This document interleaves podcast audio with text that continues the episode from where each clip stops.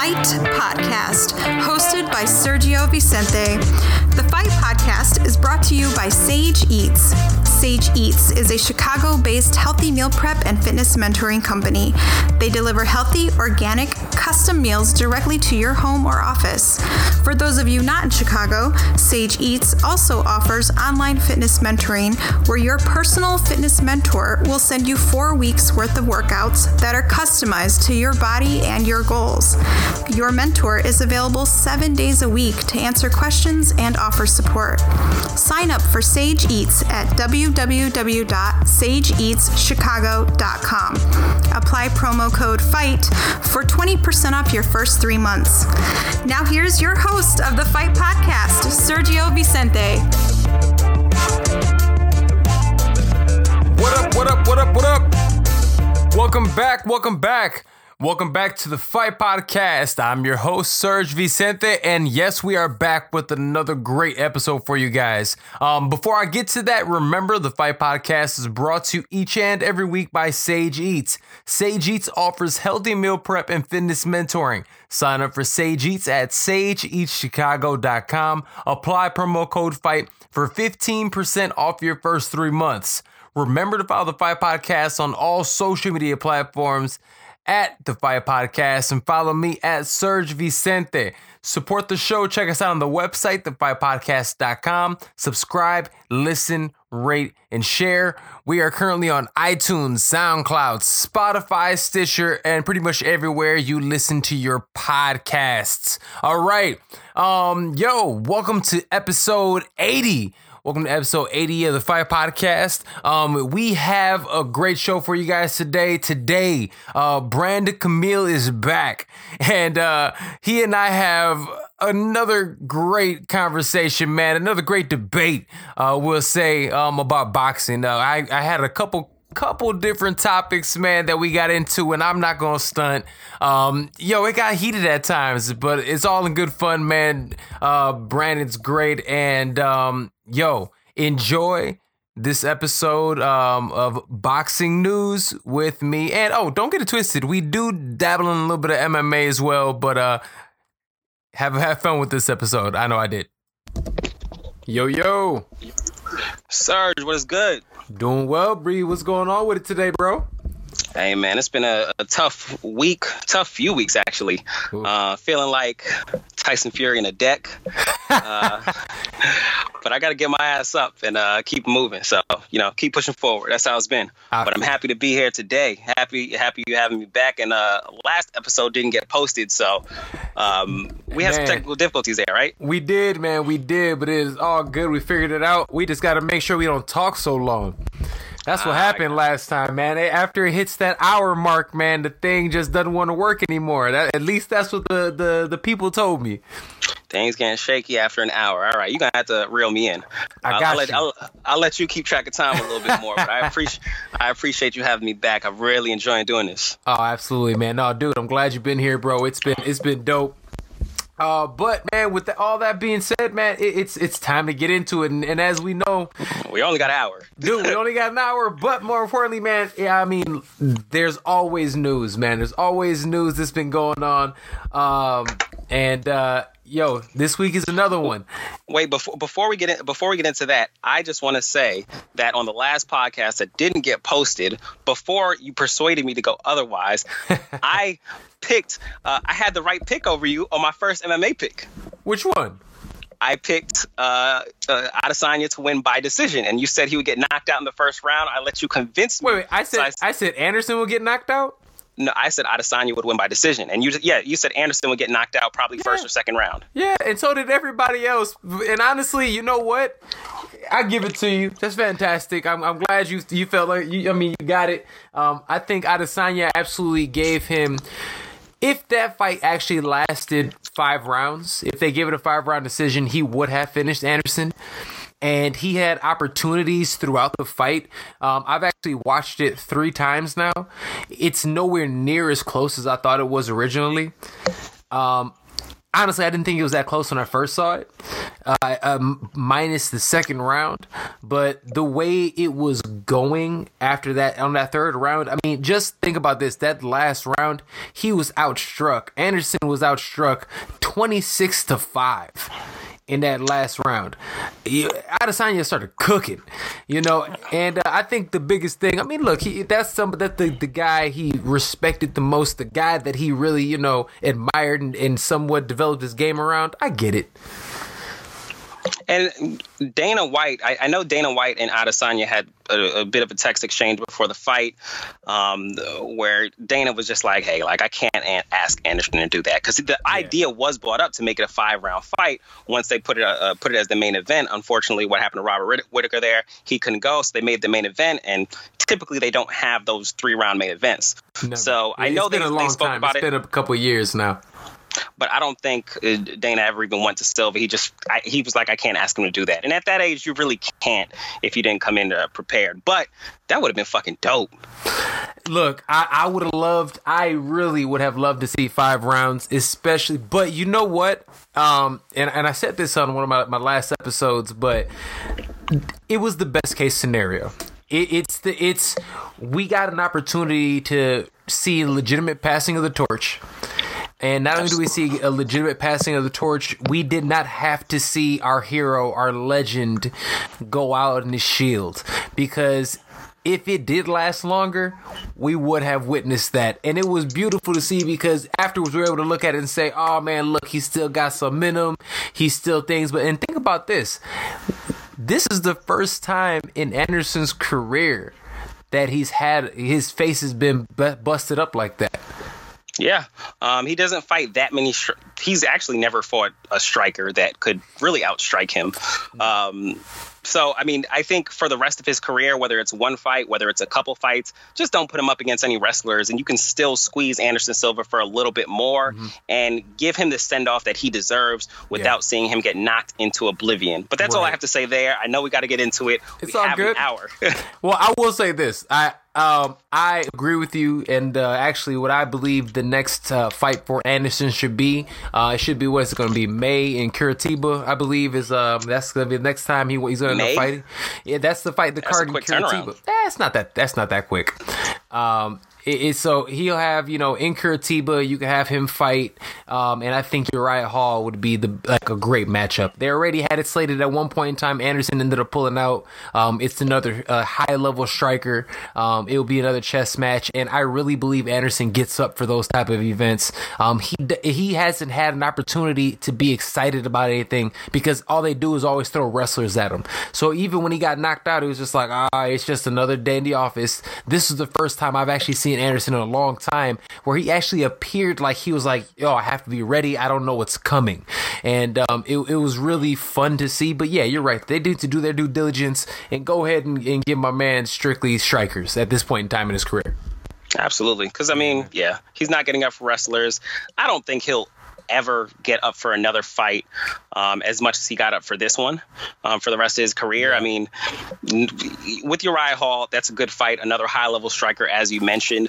But, I mean, it's not the next the, the style bender. It's not no. the, the next guy in the UFC. So yeah. um, he'll get up.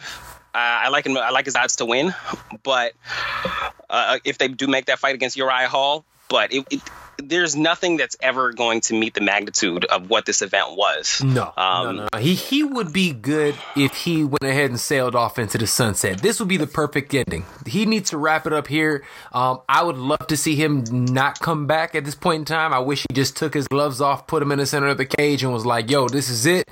But um, if he comes back, like you said, it has to be for a striker and I, I don't see him defeating anybody in the top eight realistically. That's fair. Yeah, realistically.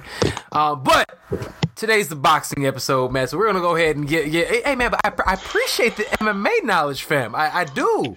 Hey, man, I'm doing what I can, doing my research. I'm telling you, I'm not gonna be up here just getting bodied week after week on these MMA debates. You know, I can hold my own when it comes to boxing, but like you can, you know, I, I, I listen to your podcast on a regular. I, I know you're very knowledgeable. Man. Obviously, you're competing, uh, or you've competed in the past, but yeah, I can't be up here just getting bodied in these debates. So I gotta bring look, something to the table. Well, check it out. We we we gonna find out real quick, man. And you know what? You and I about this first one, and I'm gonna let the people know when it happened.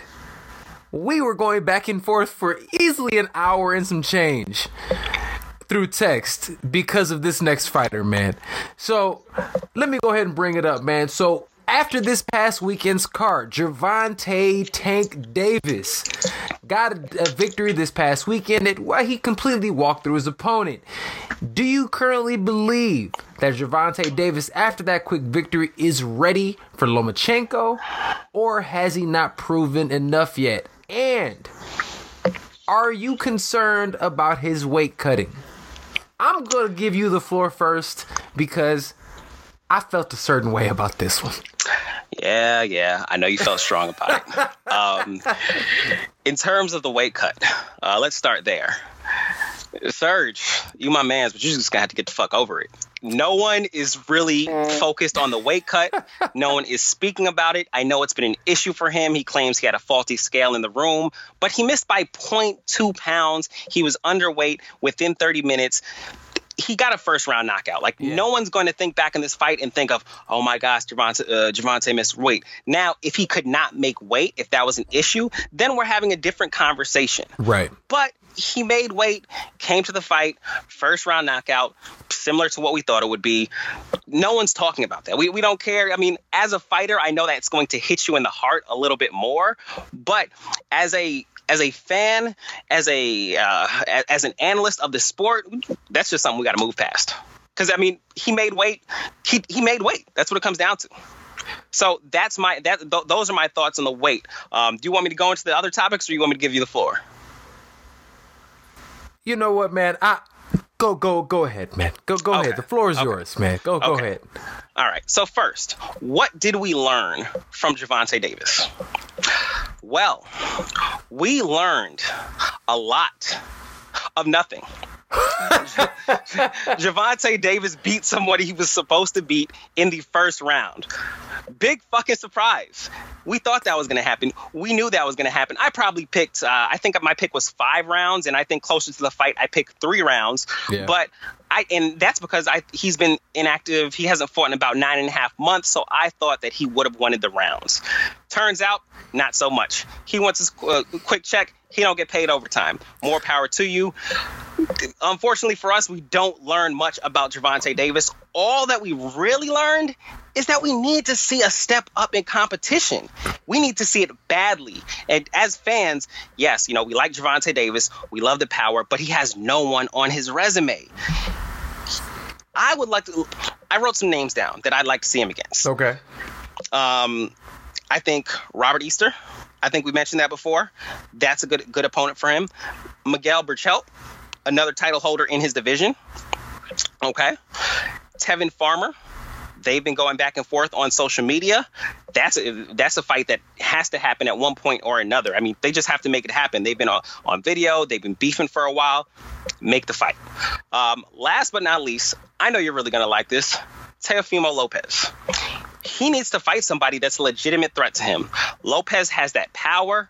Um, he has that charisma that's going to build the fight. We both know that fight's not going to happen for a very long time, if it happens at all. But because we're here in the podcast and we get to live a little bit in fantasy land, that's the that would be a great fucking fight. I would love to see that. Okay. Um, so th- those are my potential opponents. Last but not least, I personally don't think that he's ready for Lomachenko. Um, whether he fights Lomachenko at 135 or 130, I think 135 probably you give uh, you give a bit. Uh, I don't think it favors Jav- Gervonta Davis more, but that weight I think favors him a little a little bit more. Even though I still think Lomachenko wins, but I just don't think he's ready for Lomachenko. Lomachenko is really on another level what he's doing. I don't think he looked as great against Pedraza because he was coming back from surgery. That was his first fight back, shake off that ring rust, and still a pretty dominant performance. Now, he didn't knock out Pedraza. He's just not that type of fighter. That doesn't mean he's not going to dominate you and really take away all your be- best strengths, sit you down on the bench a- after eight rounds and say, "Hey, I quit." Because uh, Gervonta Davis is a bully. We, ha- we we've seen what happens when the bully gets bullied. Now, Gervonta Davis has also been through a lot of adversity in, in, in, his life. He's been through a lot coming from from Baltimore. He wants that Lomachenko fight. I honestly think in my heart that he wants it, but his promoters are not. They're just not going to let that happen right now.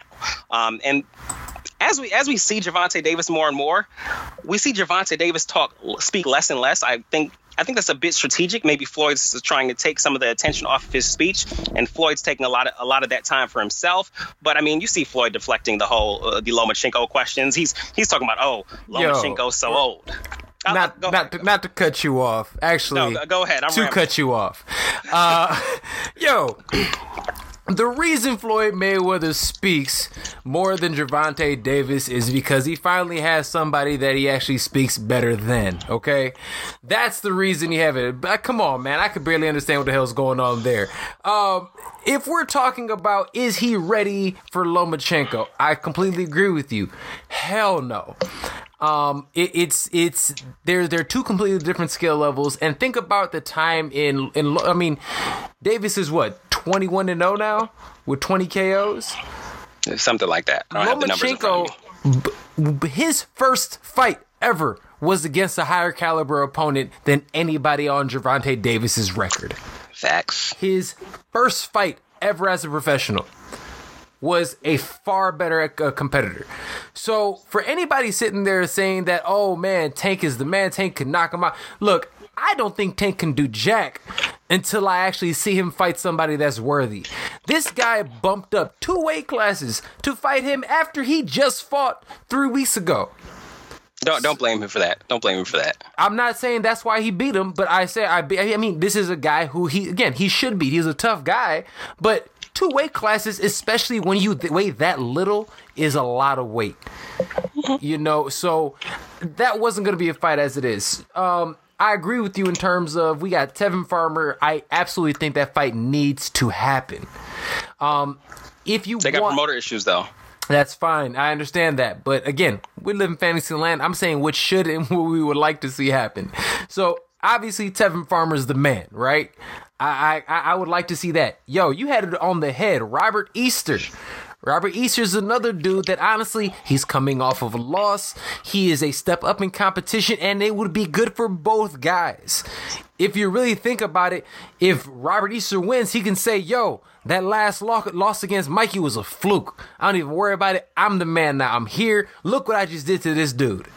Huge if. If, but and, and, and on the other foot though, you're right. But on the other foot, we turn around, we can actually look at uh, Davis. If he runs through Robert Easter, then he can legitimately say, "Look, this somebody, is somebody you guys actually believe is quality."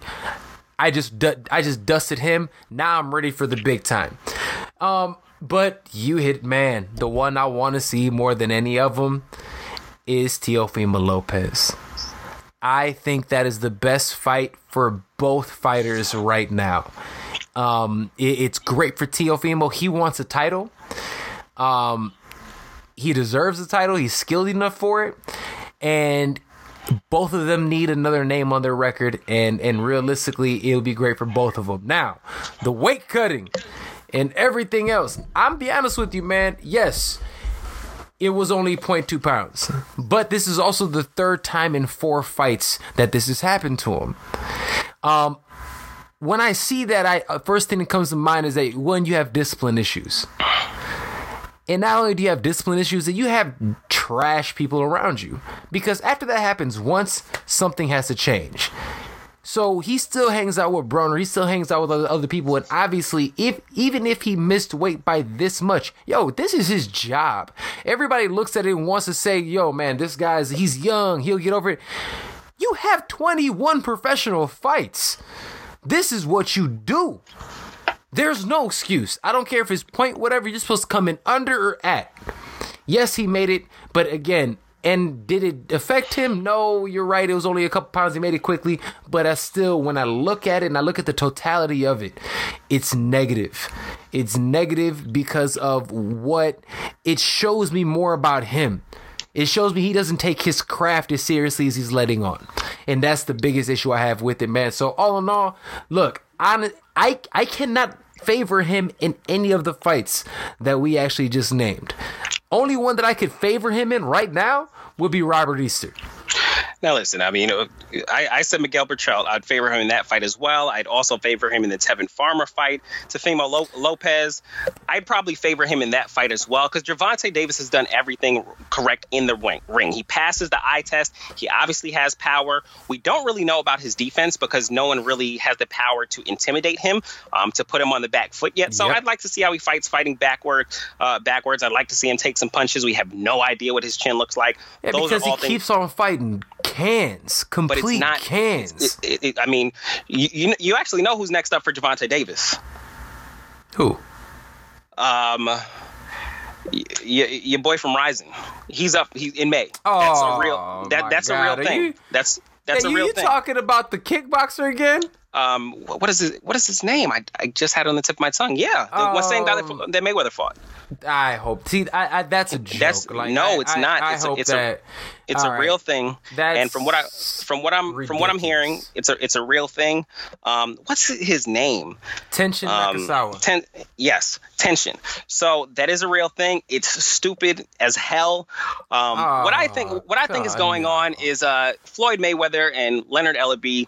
Floyd has done a lot of seemingly dumb things. He's a um, fool. We'll but, get into and, and. We'll, we'll, we'll get we'll get into it later. But you cannot take away from him that as a businessman, he's made the right moves. Now he's made some. Yes. He's made a lot of. He's done a lot of things that people have criticized him for. Right, we we got to move take, on from this topic. So, but okay, all right, all right. Um, side one thing I wanted to mention before we go, I did not realize going into the fight that he left Kevin Cunningham. Uh, he went back to his trainer in Baltimore. I thought Mm-hmm. that was uh, I thought that was interesting because I thought he looked really good under Kevin Ham- Cunningham. But that's my last thing there. Yeah, well, just to to put a bow tie on it, with um, I, I think that shows something. Also, I mean, I don't, I don't know, man. I'm the things that I am seeing.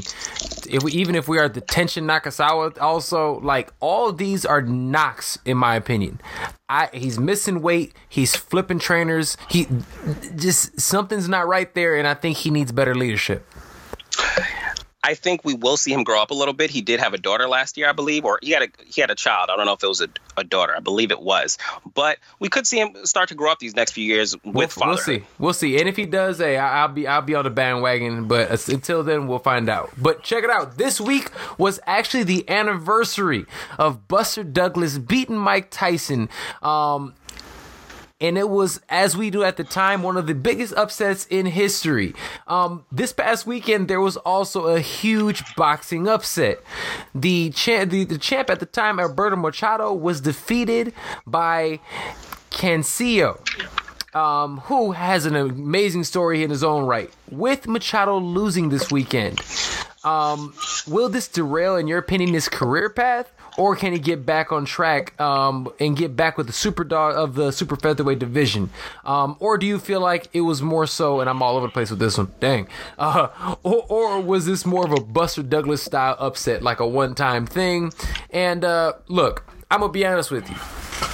I, I, I more than anything else, I think this was a Rocky story come to fruition you know, for um for for Cancio. He's somebody who I, I'm not gonna call him a journeyman, but he's somebody who works a regular job. He works a nine to five. Dude does construction and he works at like a gas station. He didn't want to fight anymore. His family had to convince him to go in there and do his thing. So he, he, he felt, even when he got dropped in the first round, he said, Yo, it was my family. And then we are like, Yo, we're not done yet. We're going to, I'm doing this for my family. And like a Buster Douglas who did it for, we had his specific reasons and his family and everything involved. You have to, like, I, I see this being more of a blip than anything else. Um, when I and look that, at that- some- I think that that's something that we really need to recognize. Like that's an amazing story. He he literally has a full time job. There's times where he's so exhausted from his job that he cannot spar that night. Like it's a really ama- uh, amazing story. He is now champion, something he fully deserves. But before we really get into Machado, I just wanted to take a second to acknowledge um, his effort and what he overcame in that match. He, he, a lot, dude. He looked good doing it, man. Like I was really happy. And here's the thing: I'm a Machado fan. You know, I, I really like Machado, um, and I do believe that this for him is just look. I think it might be good for him to take a L. Young dude, you know, doesn't have 25 fights on his resume, trains with a great uh, trainer, um, and he has a great promoter behind him who really cares about his development in Miguel Cotto. And you have, you know, Freddie Roach in his corner.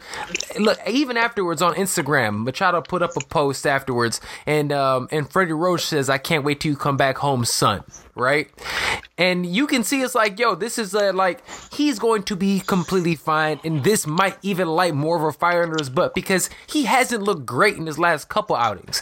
He, I don't know if he got comfortable. Machado. He he's had a couple rough ones, even though he's ran through some people, but he hasn't looked as good as he can or he has in the past. So I would like, like I said, I think this is something that's good for him. I think yo, he's gonna take this one on the chin or to the body in this regard. Those are things that he can go ahead and and and you know change up. He can fix. Um, I don't see this being a big deal. He has a lot of still guys in his division that he can go ahead and compete against.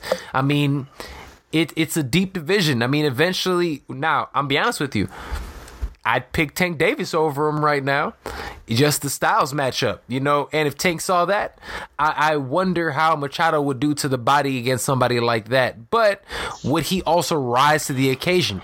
And we also have to look at it like this: Did Machado not take his opponent seriously? If if that is the case, good thing this happened to him because now we know it won't happen again.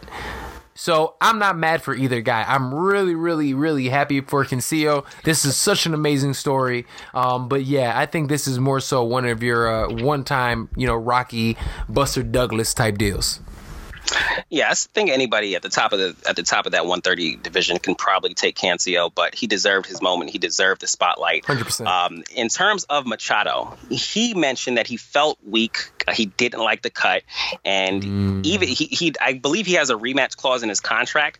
He, I don't even know if he wants to uh, utilize that clause because he mentioned the cut was so bad, and he don't know if he doesn't know if he wants to go back to 130 again. Mm-hmm. So if he comes to one, goes to 130, it'll be that rematch. But that's his last fight at 130. He's going up to 135 at 5'10. He's going to have the range to honestly go up to 147. Yeah. 5'10 is a, is a pretty good height um, for the for that weight class. So he has a he has a lot of things that he can do. And he looked a little bit flat. The punches that he was landing weren't having the effect that they should have. Mm-hmm. The the way he landed that punch in, in, in the first uh, first round, uh, Cancio was hunched over a, a little bit, yeah. probably just caught him, caught him off guard. But th- his punches weren't having the effect that they that they should have. Didn't have the same Can- pop to him. And, and Cancio's punches were really affecting him. You could mm-hmm. see from even from the first round after mm-hmm. he got knocked down, the punches that he were land was landing did have an effect. Mm-hmm. So I mean, I do think he, he was drained from the weight cut. I believe that statement.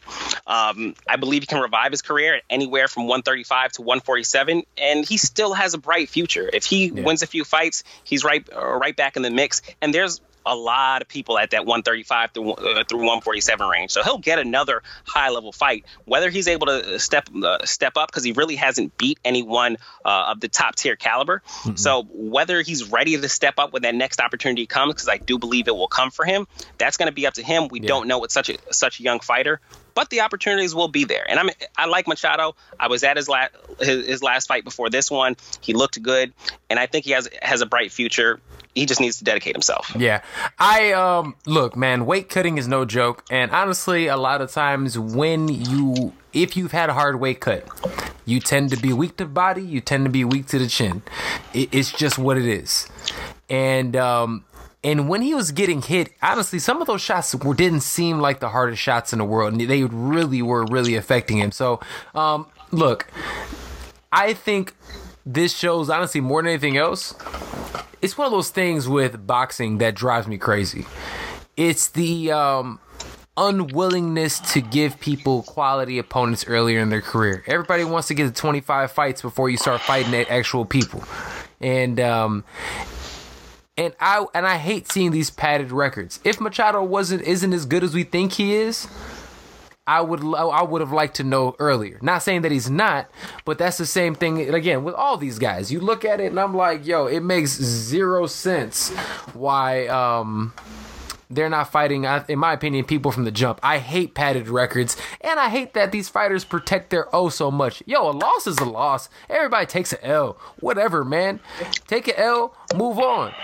You know what i'm saying? Like it's cool. You learn from those losses yeah, the Russians are going away from that blueprint. Uh, blueprint. Obviously, you got Lomachenko. You got a few guys at one, uh, 175. All right, all right. So check it out. We had some technical difficulties for a second, um, but look, we went back. Uh, we got them fixed really quick, and uh, we're gonna jump right back into that episode. But before we get into that, remember the Fight Podcast is brought to you by Sage Eats. Sage Eats offers healthy meal prep and fitness mentoring. Sign up for Sage Eats at SageEatsChicago.com. Apply promo code FIGHT for 15% off your first three months. Uh, follow the Fight Podcast on all social media platforms at the Fight Podcast and follow me at Serge Vicente. Support the show. Check us out on the website, thefightpodcast.com. Subscribe, listen, rate, share. We are everywhere you listen to podcasts, so let people know. And all right, uh, with that being said, Going to jump right back into the convo with myself and Brandon Camille on episode 80 of the Fight Podcast. Right. Yes, sir. There we go. We back. We back in action. Sorry for those technical difficulties, folks. You know, happens to the best of us. So let's start at the top uh, with the Erickson Lubin. Cool, man. So look, the the question for those just in case uh, they didn't hear it, but look, Erickson Lubin is back in a big way. He just had a stoppage victory over Ishe Smith, super vet who has actually never been stopped before in his career. Do you believe that Erickson is the real deal? And is he is he ready for the top guys in his division? Um, B, go ahead, man. I'm gonna throw this to you first. Yeah, I need to see a little bit more from Erickson Lubin. Uh, I just do. He's only had two fights since that vicious first round KO. And the first fight back, he did get buzzed by a nobody, essentially. So I think look, Lubin looked great, and we shouldn't take anything away from him. But I do think Smith looked worse uh, rather than Lubin looking good. Uh, you know, age is just undefeated. That's for everybody. Thanks. And Smith ran Smith ran into that monster and it just wasn't there for him that night. Uh, he, the shots that he was going d- down from, and I'm not in the ring, obviously, but they just didn't even look that hard to really put a fighter that's never been stopped uh, just down like that. And he just could not get it together after that point. Being the first guy to stop him is, is that's something to hang your hat on, and that's something that he should use in terms of promoting himself moving forward. But I do think he needs to be a little bit more active if he wants to get in the ring with some of those top guys and really make a name for himself. Now he's a young kid, so he does have some time, but with the trajectory that he was on before the Charlo fight, I'd like to see him get back there. Now, I'm going to say this I don't think Lubin is the real deal. He has great power, but he has been exposed for some chin issues. And at the top level, those are going to that's going to show a lot more because he will take some hits against top level competition. Everybody does. He looked great this past weekend, and like I said, I want to see him back. A few ideal opponents. Just looking at the rankings, someone just a little bit higher from than him at 154. We have Inu Inoue, the guy that uh, just uh, fought with uh, Munguia that right. guy. Right. Uh, Julian Williams, who I believe has a fight date against Jared, Jarrett Hurd right now, but that's someone I'd like to see him again uh, against because I do believe he loses that fight against Jarrett Hurd. Sulecki, uh, a former uh, Daniel Jacobs victim.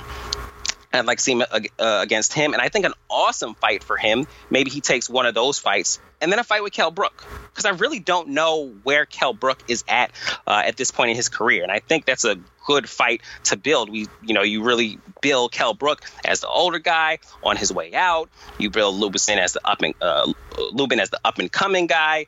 I think you can you can make a good story out of that, and that makes for a good fight.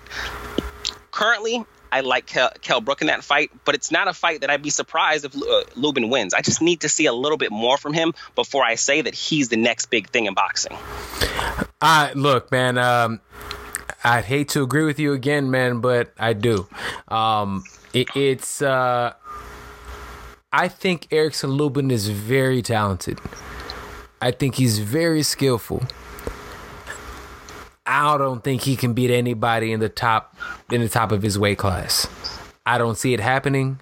I don't even see it happening with time. Um, he might possibly run that weight class when all of them move up to just middleweight.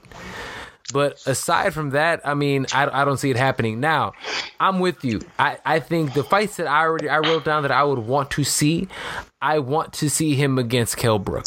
I think that would be a really entertaining matchup. I think it's a, a great measuring stick.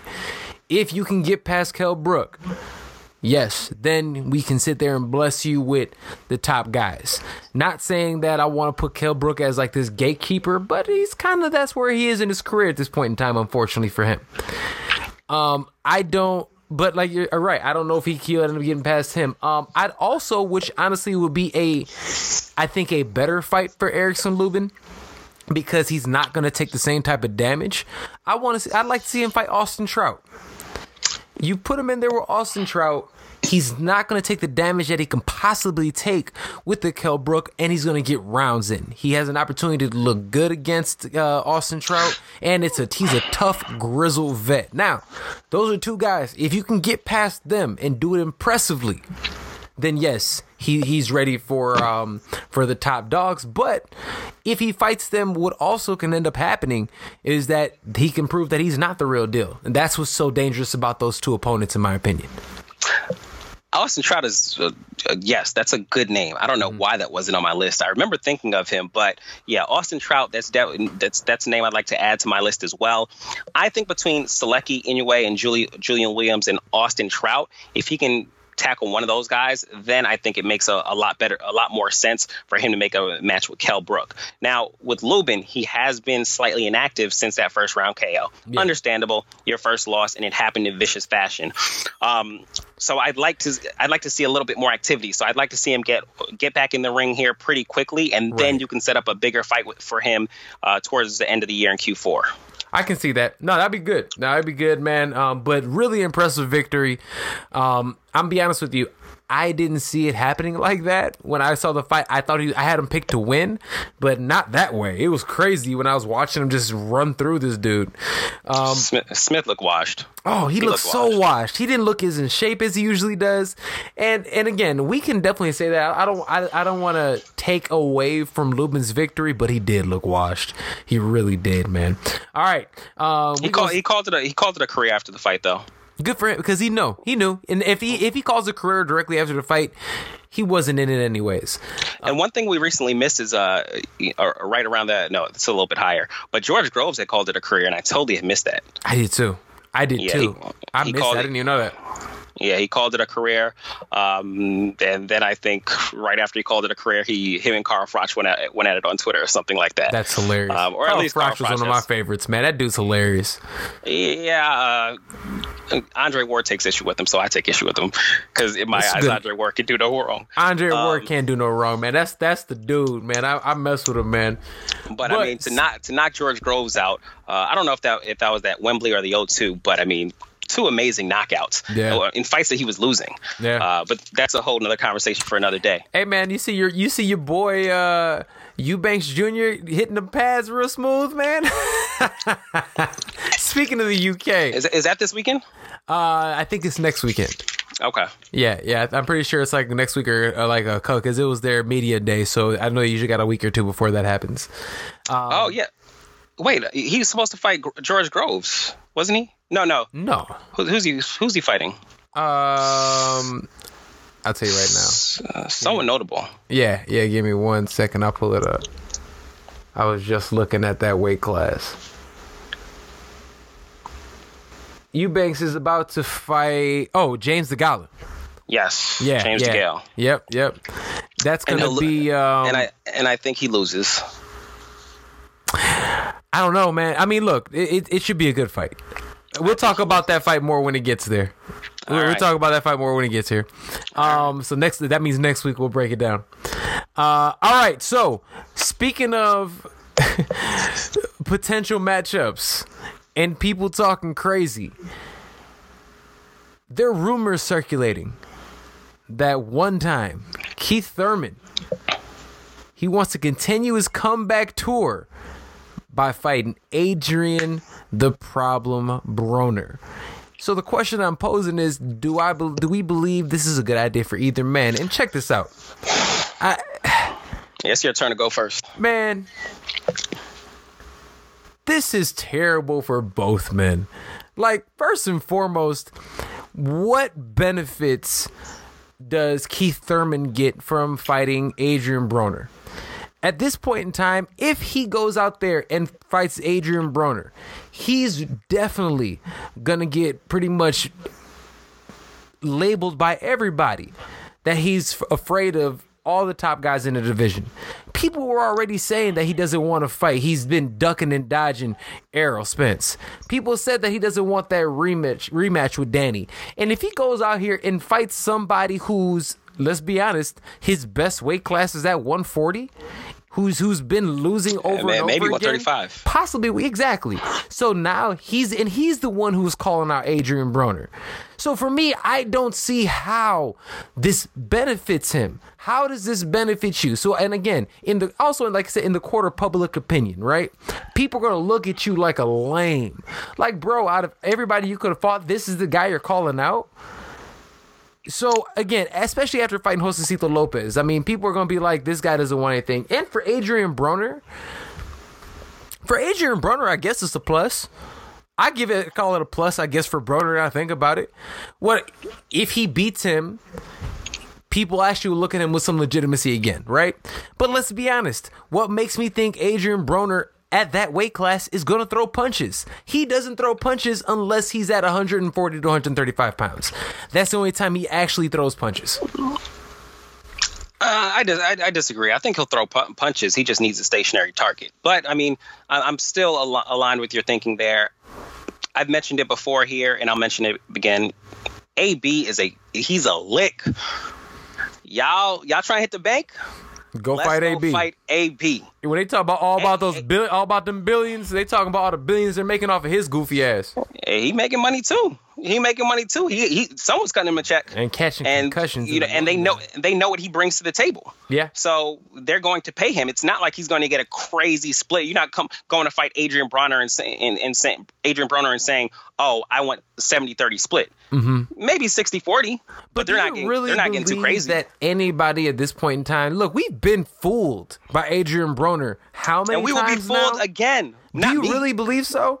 Do you Yes, think there's a po- the, like? I mean, again, especially after this last fight, and I think people actually for the first time are looking at it and saying, "Yo, you just got whooped by an old man who hasn't been himself in years." And you and, like, and he didn't and you and then after the fight you made a fool of yourself by going out there and saying that you believed you won the fight. So not only am I concerned, well, first of all, why would they do that? I'm concerned about your health because obviously you've been hit so many times that you do you are out of touch with reality. Why would anybody? I don't see anybody making that deal happen. I don't. Adrian Broner, he's one of those figures that does trans, tra- transcend boxing a little bit. Right, Floyd right. gave him that that rub. He was supposed to be the next Floyd Mayweather. So a lot of casual boxing fans or people who aren't really boxing fans know who Adrian Broner is. He's going to be able to sell a fight. That's just what it is. That's what Adrian Bronner, Broner does. He is about billions because someone has to cut him that check. He's making money off of these fights. Now, with Keith Thurman on the comeback trail, if he can fight Adrian Broner and somebody else this year, and a, a Pacquiao and a Shawn or, a Shawn Porter this year, then no one's looking at Keith Thurman. This is a great fight for Keith Thurman, who looked questionable against Josesito Lopez by getting rocked in the seventh round. So if if Keith Thurman wants to get back in the ring, he doesn't want to take too much of a risk risk but get another name on his resume. I like him against Adrian Broner, but he can't kill us with this inactivity. He has to fight Adrian Broner quickly and move on. So maybe you fight Adrian Broner this summer, and then by the end of the year, you're having another fight. But Keith Thurman, I think he wants to fight twice a year. So if he does fight Adrian Broner, it's going to be the end of the year. And I do honestly believe he wants that Pacquiao fight, but I honestly believe that Pacquiao wants that Mayweather fight. And I've even seen reports coming out that said if he doesn't get that Mayweather fight that he may consider retirement. So we ha- we have to just look at we have to look at it holistically. Now, from the AB perspective, I've said I, I said this last time. I think he needs to fight someone ranked in the bottom half of the t- uh, top ten of welterweights. Now, I just heard something and I was like, wow, that's a great idea. I have a fight for Adrian Broner. You get him back against one of those guys ranked in the lower top 10 at the welterweight division. Um, and this guy, who's also on a comeback trail, uh, you get him in against a nobody, have him beat that guy. And then this will be a nice, uh, a, a big fight that you can make that Adrian Broner might even get up for. It. Maybe he doesn't, but he might get up for it. But it's a story that you can tell. It's a story that you can fucking sell. Any idea who I'm talking about? No idea. A guy in a come, comeback trail that we would love to see against Adrian Broner again. Again? Again. Oh, you talking about Maidana? Hey, they can sell it. They can look, sell look, look. It, yes, If he, if, yes, if they he can, can. make welterweight, if he can make welterweight, because Maidana was huge. yeah, He, he, was. did what you're supposed to do after a Floyd fight. Took his money, went to Argentina, and got fat as fuck. Look, man, um, you're right. Um, and I'm sure that would be good for him. But I mean, I'll be honest with you. I don't care about Adrian Broner. I don't. He's I, he's lost all of his luster to me. Are Um, you going to miss his fights? No. I, when's the last time you've enjoyed an Adrian Broner fight? But are you Realistically, gonna, are you going to miss it? no, I'm not. No, that's- I, I I don't miss the the build up for it. I don't miss anything because no, no, no, no. That's not what I meant. Uh, Not what I meant. Not to saying, are you going to miss it when it's gone? But are you going to miss an Adrian Broner fight? I, yeah, realistically, yeah. It, I put like this: If Adrian Broner is fighting and there is a big UFC card that day, yeah, Adrian Broner can kick rocks. Yeah, definitely. But if there's not, Oh yeah, if there's like nothing on and it's on ESPN on a random Thursday, yeah, I'll watch it. yeah, we're, we're talking Saturday night, not pay per view, maybe Showtime. Um, UFC doesn't have much much going on. People are going to watch the Adrian, Adrian I- Broner yeah, fight because he builds it. people- it, Yeah, okay, I will give you that. They'll they'll they'll watch again. They'll watch it, but I'm just saying at this time we've been fooled enough. He's not a pay per view guy. He's somebody whom, um, I think, I think Keith Thurman looks looks for the worst for taking a fight like that. And not only that, I think he looks awful for calling him out. It's not like if. Adrian Broner called out Keith Thurman, I'd be totally fine with it. I would say, Adrian Broner, this is great. Get yourself back in the news. You're out here stirring up, and you're actually calling out somebody who can actually scrap. I'd be all about it.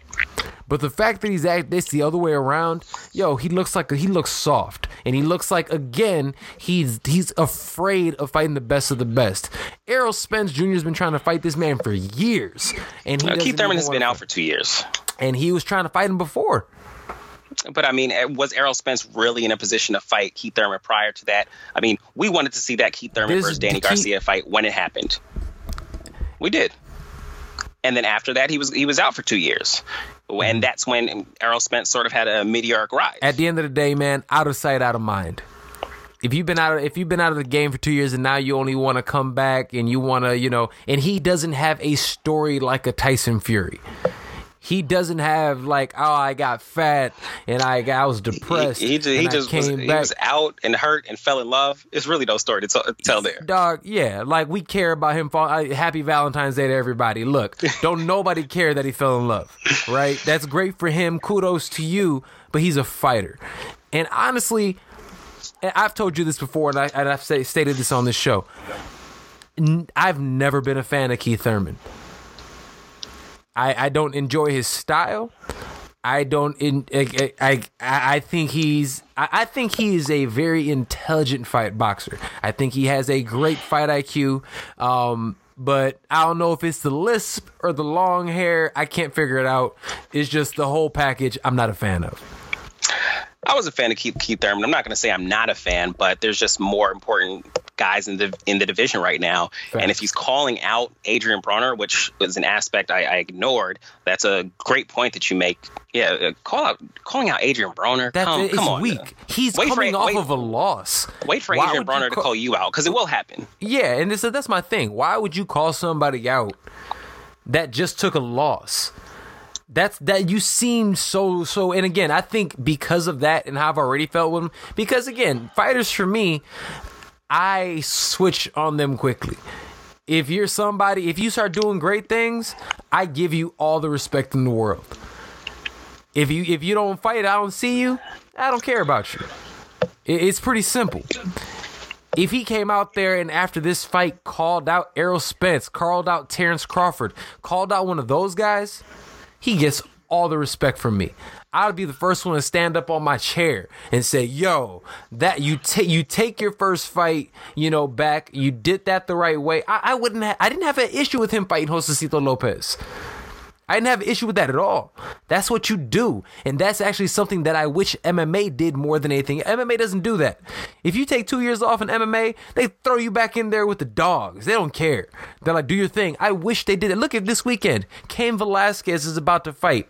Cain hasn't fought in two years. They're fighting, they're putting him right in there against one of the scariest guys in the heavyweight division in Francis Ngannou. Francis just fought for the title. Do you think they care? No. And again, that's why, in my opinion, in certain aspects, MMA surpasses boxing because they don't play around. They don't play patty cake. They're actually going out there to scrap. It's not politics. You're fighting. Oh, this is where you're ranked. Oh, this is who you are. That's who you're fighting. We don't play those games over there. And that's what just again, this I'm calling out the guy who just took an L, who's not even in the top 15 in my division. Dude, you're a scrub for that. No love whatsoever for any fighter or any anybody who does that. That's weak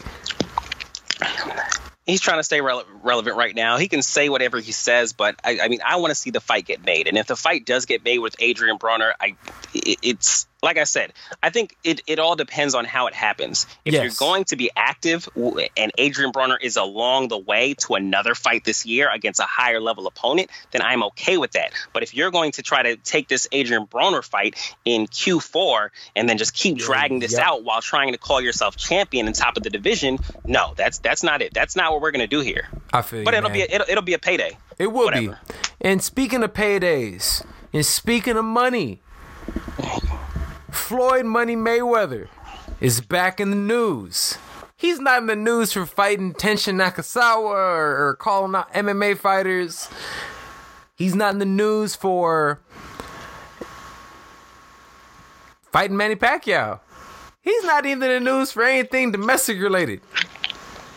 Floyd Money Mayweather is in the news because he was seen shopping at Gucci. He went out there and for for the for those of us who do not know, over this last week, um, big time fashion house, uh, you can say Gucci, um, put out a product. They put out a uh, what is it? A mock turtleneck, a turtleneck that comes over your face. It's it's a it's a black it's a black face sweater, black sweater with red lips on it, and you can put it all the way up. It's terrible. It's extremely racist. They pulled it off the shelves, but a lot of people have been boycotting Gucci because of their neglect. I can say for you know not even having somebody of POC in the room. You can say. Floyd Mayweather was caught after this happened walking into Gucci. TMZ stopped him and they asked him, Yo, why aren't you boycotting Gucci? He pretty much responded by saying, Yo, can't nobody tell me what to do. I'm about to go shop at Gucci. I'm not a follower. I, I do my own thing. I like it, whatever. So he goes in there. So I feel very strongly about this because for those of take us off, who, Serge. Take no, off, no, Serge. I'm, I'm, gonna let you go first. I, I, I took the last one. I'm gonna let you go. But okay, um, I, I, I'm, I'm, B, a, B, I'm a, how, do, how do you feel about this, man? And and where does in your play like where where is money in your opinion right now? I know this is uh you're you're passionate about this one. For me, I'm not as passionate because I just know who Floyd is, and I don't know him, know him, but we've known who he is over time. so yes, I love Floyd in the ring. Um, I've always loved him in the ring. He's a brilliant boxer. Yes. But he's a proven asshole and a convicted woman beater. Like That's just who Floyd has always been. He is a Trump supporter. He says he's said on multiple occasions that they're good friends. the fact that he wore Superman boots to Tank's fight does not help any of this. Oh He's my out there God. looking Yo. ridiculous. No, man, But he you know he he looked just like somebody's auntie. He looked just like uh Mary J. Blige. look, he's just never given two fucks about the black community. Floyd Mayweather was never the athlete out here supporting Black Lives Matter like uh, like he should be. But he's a retired fighter. We don't have shit to cancel. We don't have shit to boycott. In my opinion, Floyd Mayweather sees himself as self-made. He feeds off criticism essentially and he's built a career and an empire we'll call it off of that criticism off of doing controversial things like this because floyd this week criticized for shopping at gucci floyd two months from now signs a deal to fight manny pacquiao the whole world is going to be watching the whole world will be watching. So Floyd sees himself as as, as self-made, I believe, and he doesn't credit the black community for everything, anything, because he feels like he made himself, and no one has ever given him, him anything. But he, we've never known Floyd to make PC decisions. So he he doesn't make politically correct decisions. He just does what he wants, and he's fucking rich. That's just how it's always been with Floyd. So I don't know why everyone's acting so supply, uh, so surprised. I think coming out and saying that him and Trump are friends and that he don't see anything wrong with Trump, that's worse to me than shopping at Gucci. And that's been going on. That's that's happened already. Prior to his fight with Pacquiao, this, this must have been a few years prior. He served that three months in jail for beating up one of his baby moms. So Floyd has a history of doing problematic shit and still being Floyd. So just we can't sit here and act surprised. Everybody wants to make a big deal of it now uh, and go up in uproar. Yeah, but I mean Floyd Mayweather has done shit like this for a long time. Why are we acting surprised? So is it good for? Is it bad for his image? I don't think it affects his image. Like, and we're in a 24 hour news cycle. Floyd does his shit today. We'll be talking about someone else tomorrow. One hundred percent. So I mean, how, how my boy Jay say, "I'm not black, I'm OJ." Okay, it's kind of like that with Floyd. I'm not black, I'm Mayweather. Uh, Okay, you can feel that way, and and I'm sure he does. Mayweather is doing Mayweather shit. This is Floyd being Floyd. Floyd doing Floyd. I'm not gonna lie to you. When I saw it, him what he did didn't bother me as much as the way he did it. The smugness of it. The way he, in my opinion, the way it really felt like because let's be honest, the we're in a very peculiar time in American history. I think we could all agree on that. It- It's politically and socially charged. I say it seems like this tends to happen really hard about once every 20 years in our country. About last time it was really cracking like this was the 80s. So It, it, it, it was never not cracking. We're just seeing it a lot more now because we're of seeing social, social media. and things like that. You're right. Um, and you're right. This is something, a topic that I am very passionate about.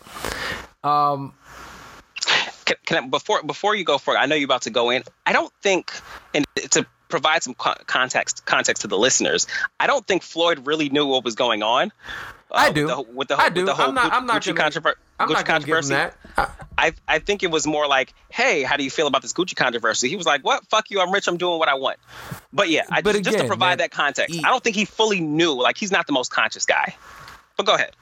I'm not giving him that. He's an idiot. He You ain't that to. dumb. He, you know, he knew exactly what he was doing. Listen to his his response. I don't listen to nobody. I'm, I don't follow anybody. I don't care about nobody's. But he's, I think pretty sure he said something along the lines. I don't care about no boycotts. I'm do what I want to do. I'm gonna shop at Gucci. Yo, that was some of the most, dare I say, coonish behavior that I've seen from a professional athlete in a long time, aside from Antonio Brown. both of them and, and did some wild stuff. I mean, and again, you're you're absolutely correct. What more should I expect from it? And I think my biggest thing is this: we knew who he was. This is nothing surprising. This is nothing new. My thing is this: now that he is showing who he is consistently. We know exactly who he is. Why do we why do people continue to support him? Why do we continue to watch his fights? Why do we continue to pay attention to what he does in social media and stuff like that? And I think that's the bigger issue with this. He's a fool. We've always known he's a fool. we don't we're we always talk about how in the grant you and I are boxing heads. I appreciate his style. I'm always I love watching him perform. Will I miss not seeing him perform? Is he must see TV? For the general consensus, the casual fans? No. So if he's not the casual fan, and here's the thing the black community always goes out there and supports Buddy. We, we do watch boxing. We are one of the biggest demographics that pay and actually spend money on boxing, and especially watching of it. So that means when Floyd comes up, out of those million dollar buy people, he the black and brown folks are the ones paying for it, right? We have lined that man's pockets. Why do we continue doing so? He does not believe that he is one of us. He believes he's like you said, I'm Mayweather. I'm money. I do this. Forget dude, man. We need to stop giving this man. I know I'm talking. I was the one that brought up the topic, but at the end of the day, he's somebody, in my opinion. Yo, bro, you're dead to me. To me, that was the final straw. I don't feel like dealing with this dude anymore. You're not even. You're fighting dudes who are 20 pounds less than you in Japan. You can continue doing that, but you know what, man? You're not getting my money. And I think people need to sit there and actually look at themselves in the mirror. What is it that you? What What do you care about? You know what I'm saying? If somebody is a complete shithead and has never done anything for them for their community, because let's be honest, I don't give a damn about the turkeys that he gives out. You get a bunch of turkeys, you beat a couple women. Is that supposed to be the trade off? You sit here when our community needs it, and that's the thing. This is the time more than any other time, right? That we're sitting there like, yo, we all need to stand up together. He's proven where he is. Stay your ass over there then. I'm cool. I think there's uh, an element of this that you're not acknowledging. And that's the fact that it's sports, and sports are very different. Uh, athletes are very different than other celebrities because let's say that a you know Mahershala Ali, you know, does a few problematic things. Okay, well, don't nobody got to watch True Detective. We just boycott your shit. Uh, we act like Moonlight nah, never existed. I'm not going wait, for that. wait, wait, wait, wait, wait, listen, listen. We boycott your shit. We act like Moonlight never never existed. We just and nobody's gonna uh, pick you up in Hollywood because you're that controversial. In sports, it's very different, and that's this is really is Yes, a good situation we love the heel. where uh, when when any any attention is good attention because we cannot miss an opportunity to see their downfall. So even in MMA, you can't miss a Colby Colby Covington fight because we can't stand that motherfucker. But Man, I would We're not gonna miss it. We're not- we're not- shit. we're not going to miss an opportunity to see that man get knocked out. So the more people hate Floyd, it's almost like the more you have to support Floyd because you can't miss an opportunity to see his downfall. I don't know. So well, it- you know it- what? I don't. I'll put it like this. I don't care enough about Floyd to watch him win or lose. So let's say he got in got in there with one of these dogs, Errol Spence, Terrence Crawford, a fight where you thought Floyd legitimately could get his ass beat at this age. Are, are you going to miss the opportunity to see Floyd get That's- beat up with the way you feel thing, about him that- right now? That's that's that's not a fair assessment because at the end of the day, I'm a huge fan of Errol Spence, and I don't miss his fights, regardless on his opponent. So again, if we're looking, let's be realistic. Let's say Floyd fights somebody on the same caliber as an Andre Berto again. No, just like the first time it happened, I'm not watching it. That's fair. Like I don't care enough about Floyd to. I don't care if he wins or lose. I'll find out on Sports Center like everybody else. And and that's the thing. And then and then in terms of athletes, and again, I know a long time ago Charles Barkley said, "I'm not an athlete or I'm not a role model, whatever." Nowadays, as divisive as things have been in our communities, we need athletes and people who are leaders in the community. If you want to or not, you need to speak your mind and you need to step up and be that leader. I, I don't care. Like I look at that, he has too many people who are looking up him, too many eyeballs on him. It's either say positive shit or just go somewhere. I always do take, and I'm not taking any leniency on Floyd Mayweather. He, he's just a dickhead, but I wasn't surprised about that. So that's why this doesn't move me at all. But I always do take some leniency on athletes because they don't have the same opportunities that we as normal people have had to grow. They don't have to take the nose and the lumps that we've taken coming up where we develop and we mature. They're on a fast track they have a lot of people telling them yes. They have a lot of fast money coming in. They don't get the same opportunities to mature as we do. And so when we expect them to look and act like us and see and feel the same way that ways that we're feeling, they just don't have that in them because they never got a, a, real chance to develop like they should have. Now right. there are going to be there, there there's always going to be some standouts, and you know people like LeBron, D D Wade, um, even guys like Colin Kaepernick. They've done a great job. They they're obviously very mature figures, and they're the people that we would love we, we love them uh, to be in the black community. But everybody's not going to look like that. No, everybody's it's not. not and I'm not saying everybody is, but what I am saying is that what he did was trash. And no one's gonna disagree with you. You know what he did was trash, and he just continued proving who he was. And I think, and again, my biggest issue with the entire situation is why do we even care anymore? Forget this dude. We, he is who we thought he was. You know what I mean? But speaking about he is who we thought he was, I got to move on because we spent way too much time on that goofball. um, all right, we got a couple more for today, man. Um, just um, Madison Square Garden, your neck of the woods, June 1st. Anthony Joshua is making his U.S. debut and fighting against Jarrell Big Baby Miller. Um, a lot of people are excited about this fight. This isn't the opponent that a lot of people expected. This is not the opponent that a lot of people wanted. How do you feel about this matchup? So this is the last time, just because we had this conversation earlier, I'm going to stay on the side of the fence that I was on. This is the last time I'm doing that because Jarrell Miller's from New York. He's a Brooklyn guy, and this is the first time he's really getting a spotlight aside from some of the ignorant shit he's done to try to get these fights, which has worked for him. Um, but I really, I just listened to uh, an interview with him on Chris Mannix's podcast with Sports Illustrated, which I told you I'm a huge fan of. He was on there um, pretty recently. After, after, after after after the fight was announced and he said a lot of great things. And i was like damn like how Dude. can you dislike this guy? Like he, he was just he was so likable. Um, everything he spoke about he had legitimacy to it so this is the last time I'm picking against him, but I am picking against him. I'm on the Anthony Joshua side of the fence. The man has three belts for a reason. He is battle tested. He has a, a resume, and so you have to side with Anthony Joshua. If you look at Anthony Joshua's resume and compare it to Jarrell Miller's if you want to fucking call it a resume, then I mean, you you understand what we're looking at coming into the fight. Now, I love that it's at Madison Square Garden, the mecca of boxing.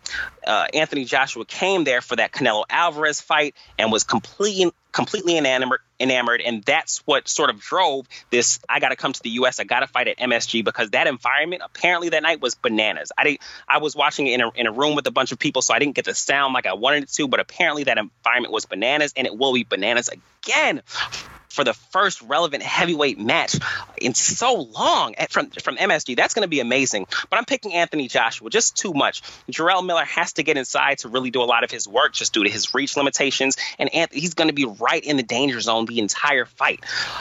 I'm picking Anthony Joshua for this one. Uh, like I said, it's the last time you're going to hear me publicly do this because after this, I'm going back to my New York guy, uh, my Brooklyn guy, and yeah. So I mean, but for the sake of this podcast, I am picking Anthony Joshua, and I have plenty, plenty of reason to do so. You know what? Most people would pick Anthony Joshua. That is the safe pick. Nobody would judge you for picking Anthony Joshua. And that's exactly not what I'm going to do. Forget Anthony Joshua. I am not a fan. Anthony Joshua ha- has so many holes in his game, but everybody continues elevating him up to this this meteoric standard. Now, is he skillful? Did he win a gold medal? Yes, yes, yes. Did he beat an old and decrepit Klitschko? Yes. Um, did he beat a um, a what's it called? What's my man's name? Uh, Dillian Whyte. Dillian Whyte. Before Dillian Whyte actually gotten to found himself? Yes. Was it timing thing? I don't know. What would happen if they fought fought again? Who knows? But this is what I will say. I'm going with the underdog. Off the bat, I'm gonna rock with the underdog for a number of reasons. Yes, he has not fought the same caliber boxers, but we also forget he is actually 22 and 1 in kickboxing, and he's actually competed against some of the biggest and best and legends of that sport. People totally discount that because we're so enamored with just one form of Western boxing. Because he hasn't fought anybody. Dog, you're not listening. I'm saying that he has. And the fact that this man has over 40 career fights, and the fact that he's actually competed against some of the best heavy hitters in the world. Not specifically in boxing, because I've even admitted he doesn't have the greatest record, you know, in, in terms of caliber opponents in boxing. But Mirko Cro Cop, who he has fought twice, is a legend in the game. And Mirko Cro Cop hits very hard. And Mirko Cro Cop caught him in the head with a left high kick, which is his biggest weapon. And Jarrell Miller did not budge. This guy can take a shot. This guy is athletic. He does not tire out. And he's huge. He is a volume. He is not a one strike knock you out kind of guy. He is going to have better footwork than anybody Joshua has ever been in there with. He is going to throw more volume at Joshua than anybody that Joshua has been in there with. And one thing that Anthony Joshua does that Jarrell Miller can and will exploit is the fact that Anthony Joshua has zero head movement. If you deal with somebody and you have zero head movement, and somebody can actually fight you on angles, which Jarrell Miller does extremely well, he can find those holes and catch them. And then, not to mention, he's fighting in his hometown. That doesn't matter. Yes, it does. No, 'cause it- 100 Hey, man, hey, I have not cut you off one time in your You got, soliloquies. you Shut got your mouth. You got the floor. you got the floor. Hometown does matter. Always matters, man, especially when you're hungry for it. He's hungry. He wants this. And I'm taking your New York badge, by the way. Over here betting against a fellow New Yorker. How how's a Chicago guy gonna sit here and actually rep New York harder than the New York guy? What's up with You that? you're gonna have to chill. I'm going with I- Jarrell Miller because I'm riding with New York. That's why. I told you this is my last time, go, and, and I and I picked very firmly earlier earlier with you, and that podcast interview really did something to me. But I'm staying with Anthony Joshua I for the- understand. for the, sake of this aside, podcast. I'll- I'm just messing Uh, with you, man. we, you discount everything that Anthony Joshua has done. You discount the fact that Anthony Joshua does have that great eraser with the power he possesses in those uppercuts. You discount the fact that he holds a height and reach advantage, and Jarrell Miller will be in the danger zone all night long. Now, maybe you say Anthony uh, Anthony Joshua has some stamina issues, and maybe that's true. Maybe we haven't seen Anthony Joshua, or we haven't seen much of anybody. Uh, there's just just not many volume punchers in the heavyweight division. Maybe you have Tyson Fury, if you want to call him a volume puncher, and then you have Jarrell Miller. But it's really Not not, really. a common sight, and it's not like we're in a heavyweight golden era. We're just the heavyweight debil- uh, division is just finally building itself back up. But Anthony Joshua is the cream of the crop, and let's not discount that. Klitschko was not old and old and decrepit when he beat him. He was a little bit older, but he didn't underestimate Joshua. He looked amazing coming into that fight. He hurt Joshua after he himself was himself was hurt, and he fought a hard uh, a hard fought fight. And I think he was right to retire after that fight. But he wasn't old and decrepit. Anthony Joshua, he's, he's beat Povetkin, he's beat Whyte. He has the name, he has the this experience. This is not coming out of nowhere. It's going to be a, a great opportunity to for Miller to make a name for himself. And what I say for it, it doesn't matter that it's Miller's hometown. It's still an Anthony Joshua production. So in terms of the judges, if it's close, we know where it's going. That's what I meant. In terms of having the the crowd behind you, it's still going to be more Anthony Joshua than I think you'd believe because we do know we saw Ricky Hatton fight Floyd Mayweather in fight Floyd Mayweather in Vegas. Those fans will travel and they will be at MSG because the U.S. Shit, barely New York knows who uh, Jarrell Miller is. If you're not a boxing fan, you really don't know who the fuck, or and you don't care who the fuck True. Anthony, uh, uh who, who the hell Jarrell Miller, no, yeah, Miller is. Yeah. So his fans will travel, and he'll have a little bit. I think he'll have more fans there than Jarrell Miller.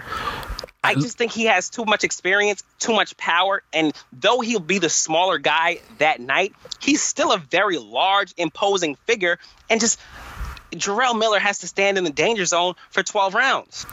And I okay, so this is what all, all jokes aside for me, I I know I mean, look, he, he he's again, you don't win a gold medal for no reason. You're right. He he's very skilled. Um but I think at the same token, everyone continues saying Jerome Miller has no power. I didn't say that. Did I say that? Yeah, probably, probably. Yeah. He I, he just doesn't sit down in his punches. Okay, so again, it's hard for me to say somebody who has a 23 and 0 record with 21 knockouts has no power and doesn't sit down on their punches, right? I I, I think people don't take that into account. I I think people are also taking into account the sheer size of Jarrell Miller. Somebody that big, just leaning on him. And again, if you watch him fight, he does get on the inside. He has to. He doesn't have the longest arms. But he also somebody who has great head movement, good defense. He doesn't get hit very much. Especially for a big heavyweight who doesn't get hit very much and who moves, again, I truly believe that could be dangerous for somebody like Joshua. Now, obviously we're looking at the at the money, right? If we're looking at the money, yeah, of course, people are gonna put their money with um with Joshua. I get that completely. I understand it, but again, I think if you go, you want to make money, I really believe Jarrell Miller is going to rise to the occasion. And, and you know, again, again, Joshua could prove me could prove me wrong, but I think this stylistically is a nightmare of a matchup because of the the the style that um, Miller brings to the table.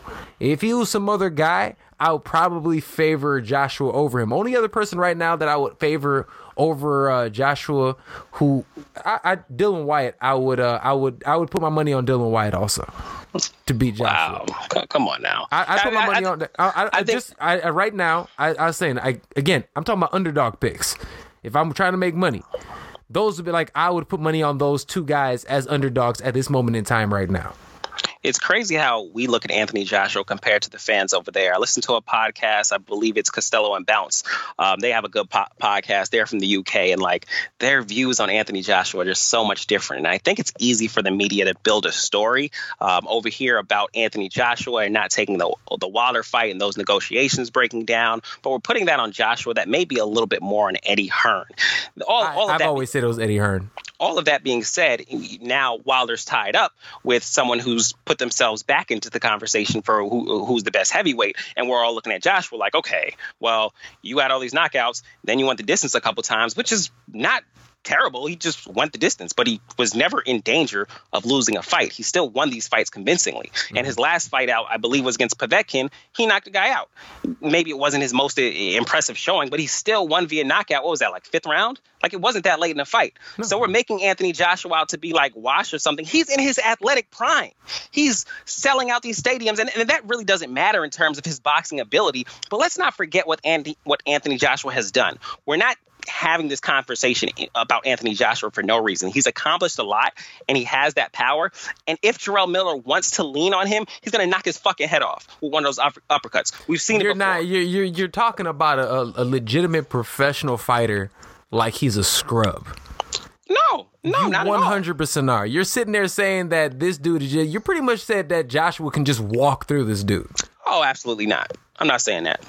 I might have said that exactly a month ago. I might, just- I, I might have, that- I might have, I might have said that a month ago. I, I'm saying for you, I think you're underestimating Joshua's abilities. I don't think he's just going to walk through him. But if he chooses to lean on him, if that's going to be his approach, approach, then Anthony Joshua will walk through him because he's going to uh, turn his head into a, a rock'em sock'em, just like Kli- Klitschko. So again, you're you're not giving any prop. You're making it seem like if he goes in there and leans on him, he doesn't have good enough defense and good enough like he's not a skilled enough fighter. And that's what I'm saying.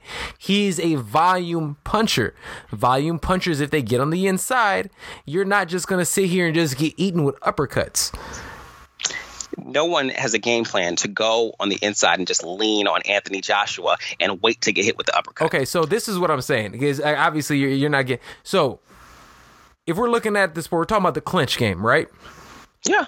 Because if we're gonna, if he's gonna fight somebody like that, he would definitely, in my opinion, go in there with the, in, try to work the clinch.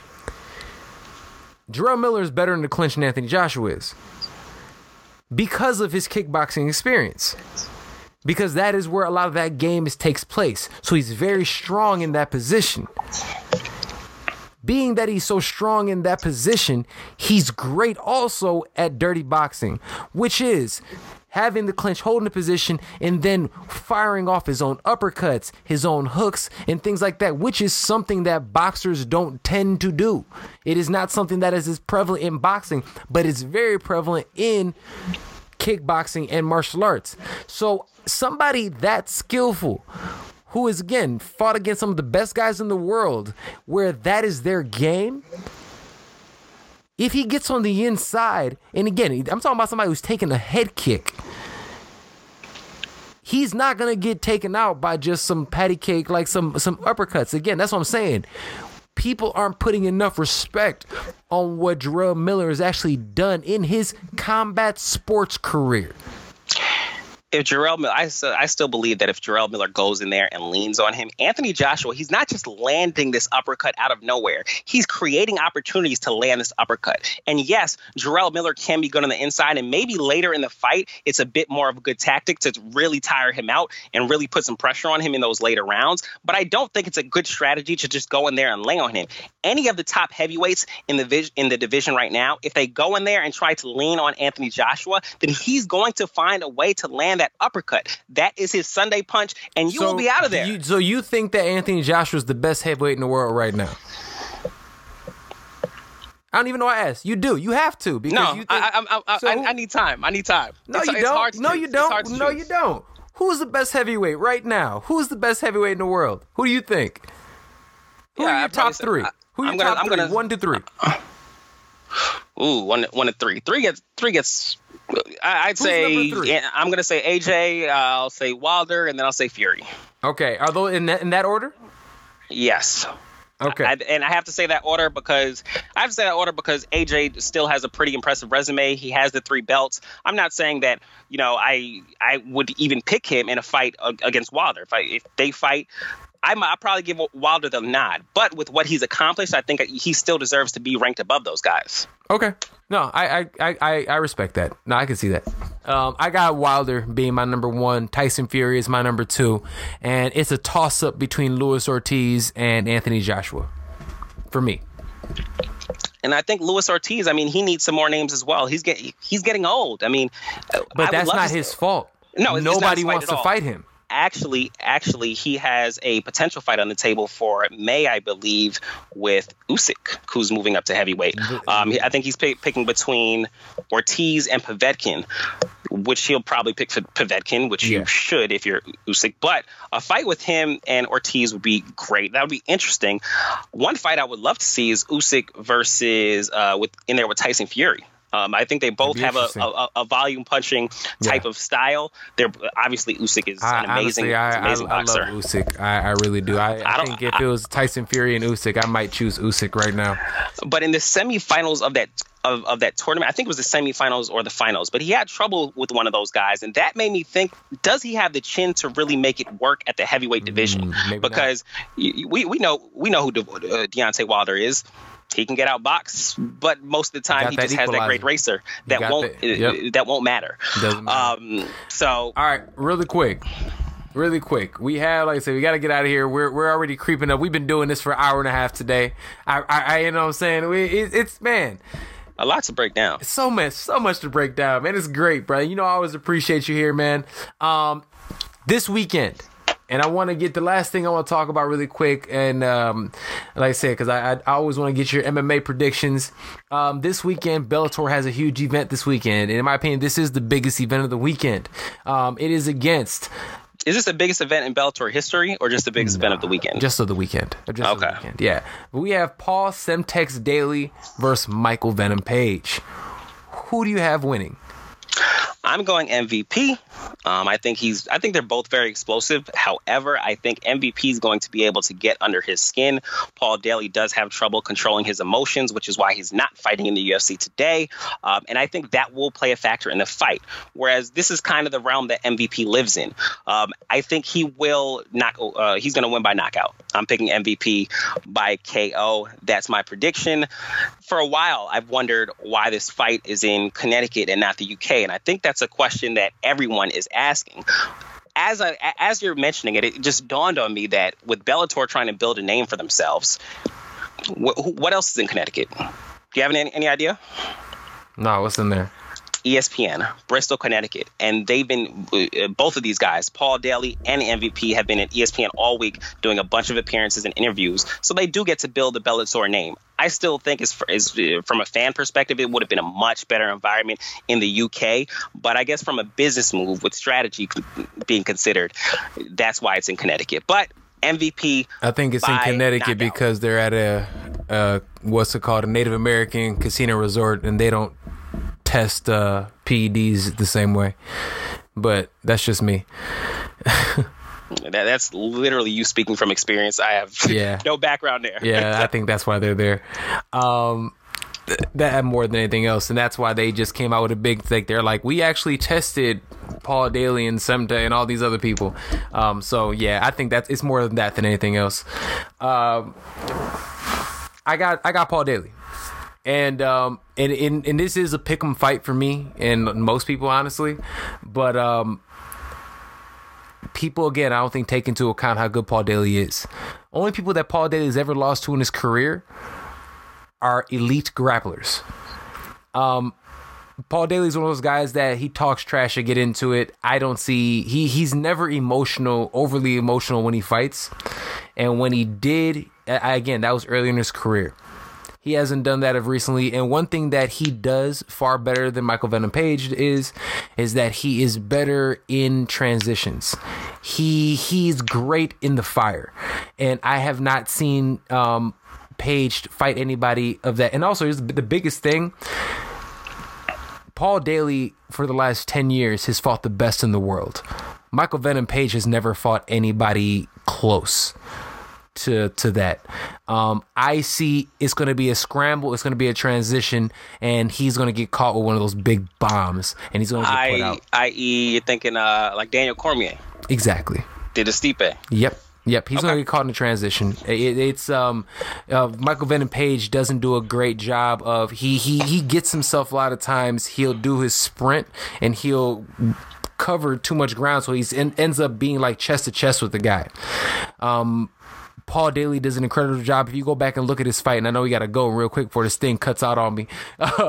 um, if you look at him with the runs, Larkin, Larkin is a another an extremely long, skilled um, striker. Um, he was able to go out there and with a blink of an eye throw a, one of those huge left hooks, and he knocked him completely dead. Um, all it takes, he has that Deontay Wilder type of power. Um, the only way you get knocked out by Michael Venom Page, you have to run into one of his shots. He puts it out there for you to run into. That's his style of martial arts. If you're looking at somebody like a Paul Daley, he comes and actually gets you. And again, he is a very skilled, methodical striker.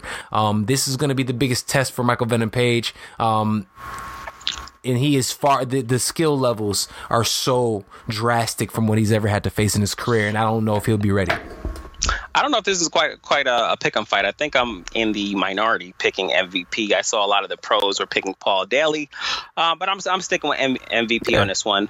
Um, obviously, it's a good pick. It's I'm a good bringing, pick. I, am not. I mean, like you said, it's a pick 'em fight, so it's not like I'm going to have a bad pick. I'm not bringing as much knowledge and background, so I'm getting smoked in these fucking debates. Um, but I'm going to pick MVP. No, it's a good um, one, bro. No, it's a good pick, man. MVP is the man, um, and it can go either way, man. But look, we'll be back right here, same time, same place next week. My dude, you have anything to say to close out? Oh, absolutely. Actually, you know what? Shout out to Drink House. Uh, I know I know you mentioned you haven't heard of it. You're a Chicago guy, but a couple of the bros, they run that restaurant. Chance the Rapper had a day party there on Sunday, which was dope. Who who do you guys have running for mayor? A young lady? Yep. Black woman, what's her name? I can't think of it right now. Okay, well, that's terrible. But uh, we'll we'll get we'll get. Uh, it's it's terrible. I can't think of her name because I definitely would want to shout her out as well. But shout out to Drink House if you're in Chicago. Make sure you go support. Um, yeah, uh, that's about all for me. That's what's up, man. Well, bruh, we'll see you next time, man. I appreciate it. And uh, yo, your MMA now, man, bro, you looking good, man. The MMA side, man, I like it. Hey man, I'm, I'm, doing my research. I'm, I will not continue to get smoked in these debates. I'm telling you, I'm coming with fire one of these tops. Ah man, you we got day, uh, brother. we got Jon Jones coming up pretty soon. When? Uh, beginning of next month. Yeah, Jon Jones and Tyron Woodley. Yep, that'll be that'll be fun. It'll be dope, man. All right, brother, we're right, man. All right, next week. Yes, sir. All right, peace out. All right, welcome back. Welcome back. This is the Fight Podcast, and I'm your host, Serge Vicente. Uh, yo, big thanks to Brandon for coming back on the show, man. It's always fun we get together. I told you guys it got a little heated in there, man, but you know it's all in good fun. Um, I love love that we have an opportunity to do this, and uh, yo, this is the Fight Podcast. This is episode 80. And um, we'll still be back. We're going to still have our fight news episode for all of our MMA news, as well as breaking down all the fights. We have Friday night fights, we have Saturday fights, and we have Sunday, the return of Cain Velasquez. So, um, yo, with that being said, this is Serge Vicente. Thank you guys again for joining me on episode 80 of the Fight Podcast, and we will be back soon. The Fight Podcast is brought to you each week by Sage Eats. Sage Eats offers healthy meal prep and fitness mentoring. Sign up for Sage Eats at sageeatschicago.com. Apply promo code FIGHT for 15% off your first three months. Follow the Fight Podcast on all social media platforms at the Fight Podcast and follow me at Serge Vicente. Follow your boy. Um, support the show. Check us out on the website, thefightpodcast.com. Uh, thank you guys once again for listening. Look, look, we have a lot of stuff coming up, um, a lot of new uh, content we're working on. And uh, so pay attention to our social media pages. We will keep you guys posted on everything that's going on there. And yo, We'll see you here next time, right here on the Fight Podcast. Peace out.